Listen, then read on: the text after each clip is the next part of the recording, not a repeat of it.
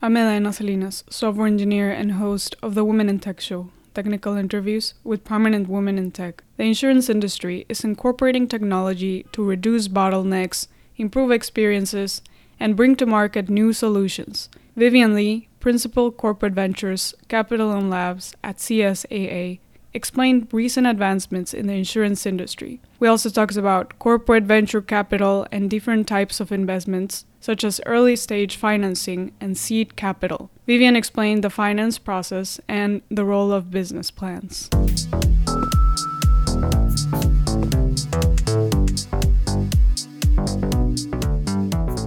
Vivian Li is joining us today. Vivian, welcome to the show. Thank you for having me. It's great to have you, and I'm really looking forward to our conversation. We're going to cover various topics, mostly around the insurance industry and corporate venture capital.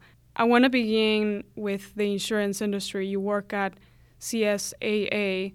Can you explain what CSAA does? Sure. So, CSAA is one of the three insurers under the AAA Federation. For those of us who live in California, you might be familiar with our roadside assistance, but we also sell insurance. And I think that we're the largest insurer in California, and we're the largest insurer under the AAA Federation as well. So, they provide insurance for automobiles and home, among other things, right? Yes, those two are what we provide. Yeah. In terms of technology or more in general, what is the current panorama of the insurance industry? Sure. I can only speak to home and auto because those are the two areas that I'm more familiar with.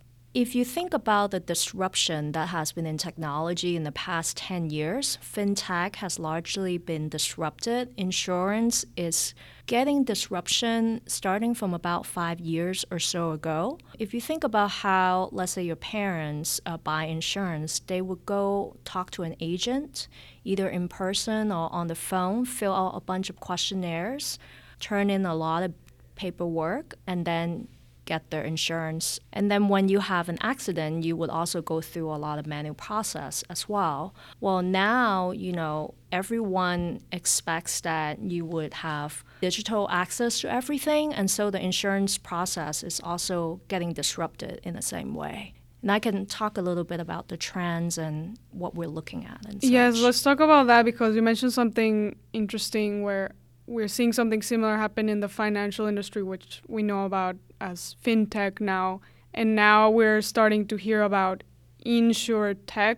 Can you give some examples of improvements and technological advancements that you are familiar with? Sure. So, from the insurtech side, you can think of some of the more successful insurtechs in the space like Lemonade, Hippo, or Kin. They are all home insurers. Lemonade also sells a renter's insurance, but the key is you can actually go through the entire application process and binding process online. And not only can you do that when you're actually trying to put a claim through, you can also do that relatively instantaneously. And that's basically what Lemonade is selling to the market. In addition to that, if you think about these companies, they also leverage all the data that is out there. So, in addition to the traditional data um, providers for insurance, they also take for example, MLS data. They take, you know, permits from the city and all these other data sources that are available online now. And so then they can really hone in on what are the specific questions that you really should ask for specific addresses. So instead of a standard list of, let's say, 30 questions, they can personalize it based on the specific addresses. I see. So one of the sides that you're talking about is taking a lot of this manual process, sort of centralizing it, making it simple, tailored to you. There are other areas that I was thinking about in terms of innovation and technology that affects the insurance space. One of them being driverless cars and sort of as they become more widely accepted, what are some of the things in your opinion that are going to be needed to be taken into account by the insurance? Sure. So, from a driverless car's perspective, obviously that's a huge disruption for the insurance market. So, we currently only sell personal insurance on home and auto. With driverless car, you may not even have personal insurance anymore because you might just get a driverless car from a fleet. So from that perspective, we might have to switch from personal to commercial. In addition to that, the liability may not lie in the car itself, so it may not even be the fleet owners. It may be the manufacturer of the cars, it might be the software you know, maker of the car. Um, so those are a lot of the things that the industry is still trying to figure out. But one of the things that we're doing right now within the venture team is we're looking at different fleet technologies that are out there.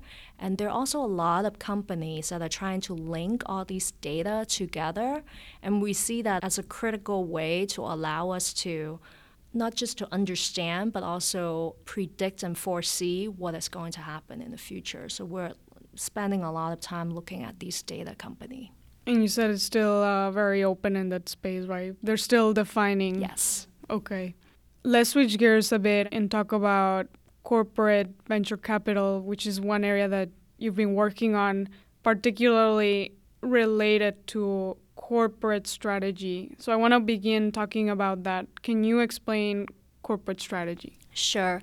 I actually started my career in corporate strategy, actually in um, management consulting. And when I think about corporate strategy, it's largely a couple things. One is how do you grow your revenue, either by having sell more of your same product or go into a new market. So, for example, that's what our corporate ventures team objective is: is to see what are some of the new business areas that we can really get into. And then the other area for corporate strategy is on the cost side. How can we actually be more efficient? How can we improve our processes or have some more automation to make you know, to make things faster and cheaper.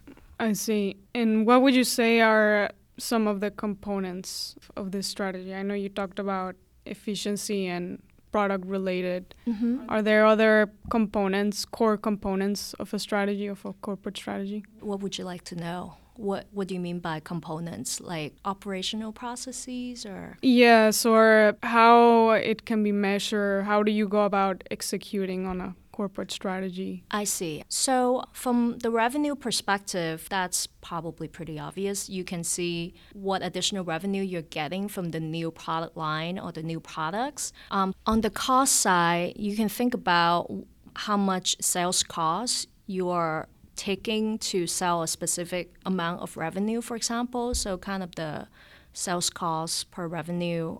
And then you can also look at the specific processes to see how long it takes for you to complete a certain operational process. And then you can also, of course, measure a lot of human capital related metrics on, you know, for example, if you have a call center, how many calls are they handling? How many customer requests are they completing? Things like that. So there are a lot of different ways to measure it. Is there typically a team dedicated to this, or does it sort of you know span throughout a company? So for the teams that I've worked on, corporate strategy usually is centralized inside the corporate strategy team. But once you figure out, for example, here based on our calculation on, for example, at HP, there are different business units that have similar operating model. Then you can clearly see from a human capital perspective what are the benchmarks that you can you need to have, and then you can apply it to the other vision. I want to focus now on the corporate venture capital side of things because I know it's it can be related to the corporate strategy and corporate venture capital involves investing in corporate funds in external companies. Can you explain in more detail what this is? Corporate venture capital? Sure. So the key difference between corporate ventures and venture capital is the strategic focus because the return obviously is important to us as well because no one wants to lose money, but really it's about how can we actually help our business grow because even if we go invest in a company and let's say it goes IPO and we get a great return, it might the return may still be very small compared to what the revenue of our company is. So it's really about how can we leverage the technology of these startups to help us um, grow from a strategic perspective. What are some examples? They don't have to be in the insurance space, but examples of corporate venture capital and how it complements their core business strategy. So, a lot of it is influencing the roadmap of the startup itself. I can give you an example of one of the companies that we have worked with for a long time and invested in. It's called Cape Analytics.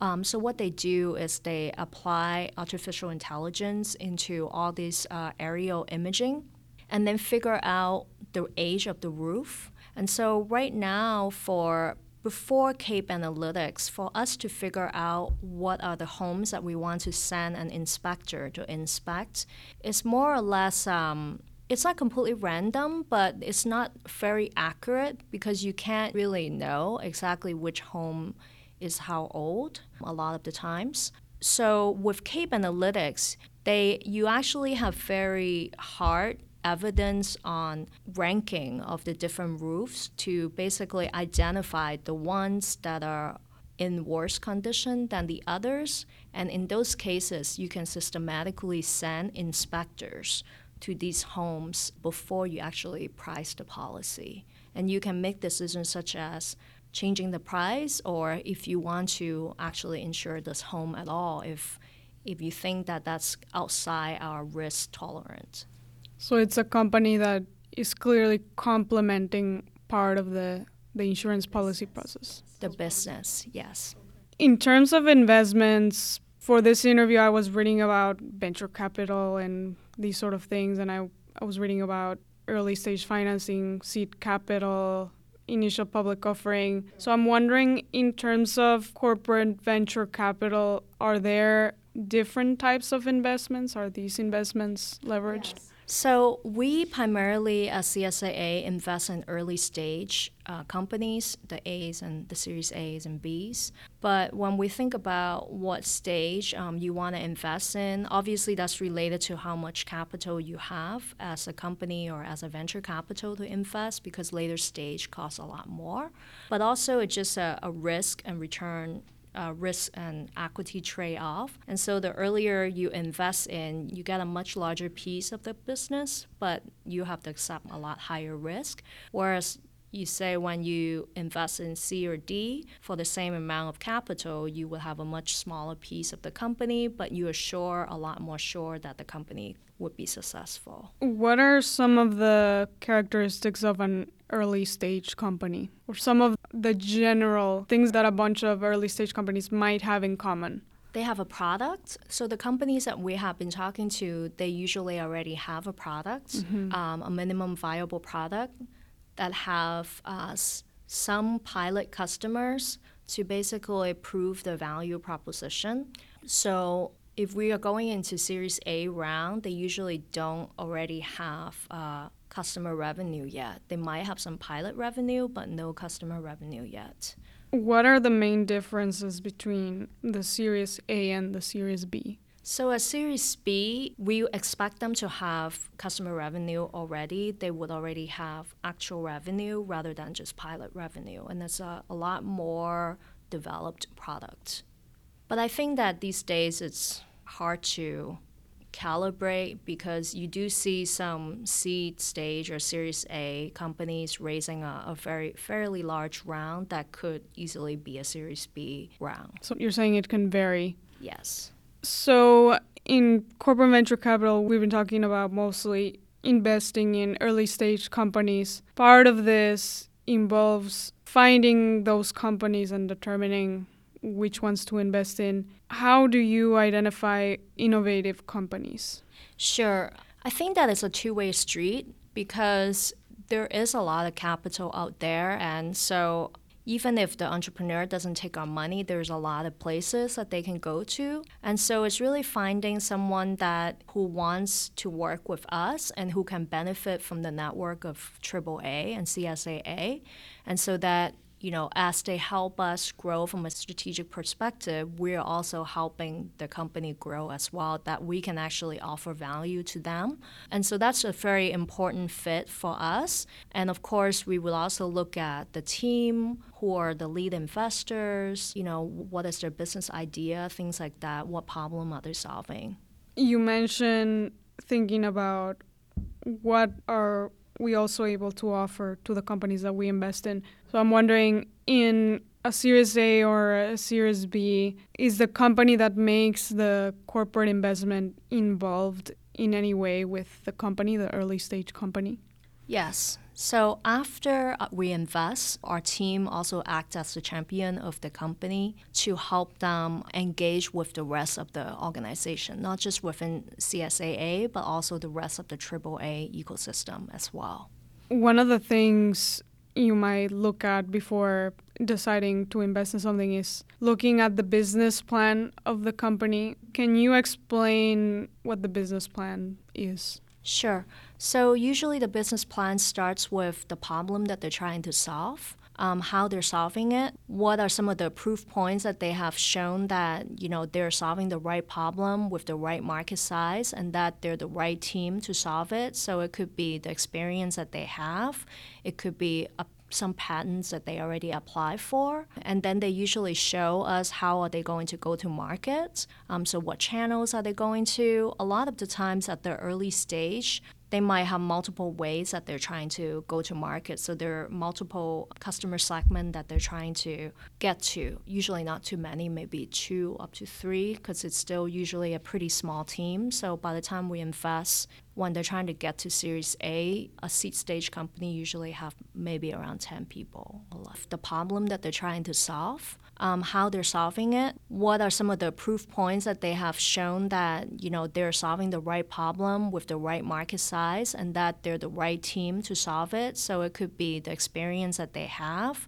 it could be a, some patents that they already apply for, and then they usually show us how are they going to go to market. Um, so what channels are they going to? A lot of the times at the early stage, they might have multiple ways that they're trying to go to market. So there are multiple customer segment that they're trying to get to. Usually not too many, maybe two up to three, because it's still usually a pretty small team. So by the time we invest, when they're trying to get to Series A, uh, a seed stage company usually have maybe around 10 people or less. From your time working in the space of investing and corporate strategy, have you noticed any trends in the insurance industry? Sure. So aside from the one that I talked about, the millennials, you know, where the younger generation, the generation Y and Z, are also get starting to buy houses, cars. They're having families, so they need insurance. In addition to that,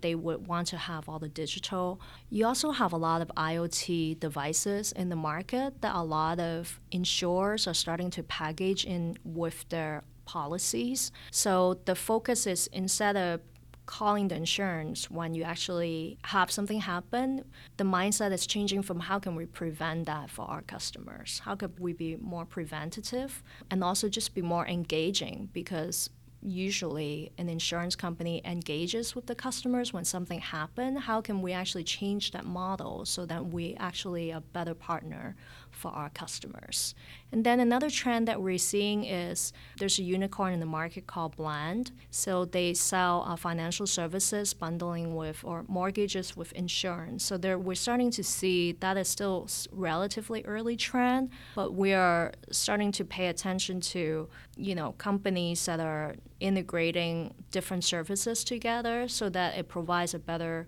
experience for the customer instead of having to buy all the pieces separately kind of like you know Microsoft, you can just buy Microsoft Office as one. Mm-hmm. Um, this is what we're seeing as well. And so we're also just talking to a lot of startups that are interested in doing different bundling as well. Yeah, so you mentioned the shift to all digital and mobile and fast on the go, which you're saying is a lot of it. The reason is because millennials, you know, grew up with technology and they're accustomed to it. The other trends are in terms of IoT and having more predictive systems mm-hmm. and intelligent systems that mm-hmm. can use AI, like you mentioned earlier, the the one detecting the images in the roofs, Yes. like how old they are and you know if they need to be changed, and this more integrated approach that is still in its early stages. One more thing in the trend that I want to talk about is um, the proliferation of things like DoorDash or you know Lyft or the TaskRabbit. So you have a lot of people that are basically small business owners, and so they would need so because if you have home insurance, you cannot use that to protect your house when you are um, renting it out. And then if you're driving as a Lyft driver, you cannot use your personal insurance, you know, when you're driving as a Lyft driver. I know that Lyft also offers their own insurance, but it's really this idea of commercial insurance and also uh, the bundling for the commercial insurance. Because if you're a business owner, insurance is a piece that you would want to get, but also you're going to need accounting, you're going to need invoicing, there are a whole bunch of different things that you want to get together as a business owner. So, how can we actually attack that and then help small business owners be successful and provide them with a bundling that you know also contains insurance inside? So more flexibility. Yes. Before we finish, I want to understand the things that you get to work on as principal in venture capital. I got an idea from this conversation, but just more specific, you know, what are some of the things that you do? Sure. So the thing that I love the most is really to learn about what the entrepreneurs are working on, helping them be successful, and then working with you know different people in the ecosystem like yourself, Edaena, really talking to different people, talking to different organizations, helping these entrepreneurs that we invest in be embedded within the CSAA ecosystem, help them be successful. So I think a lot, most of my time obviously is on, you know, helping these entrepreneurs, but I also spend a lot of time meeting people just around Silicon Valley and just in the ecosystem as well.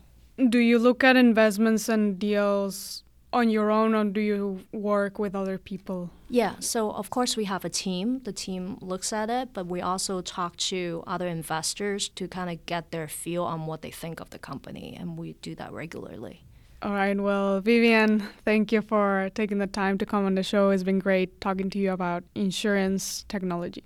Thank you very much, Edaena. Thank you for having me.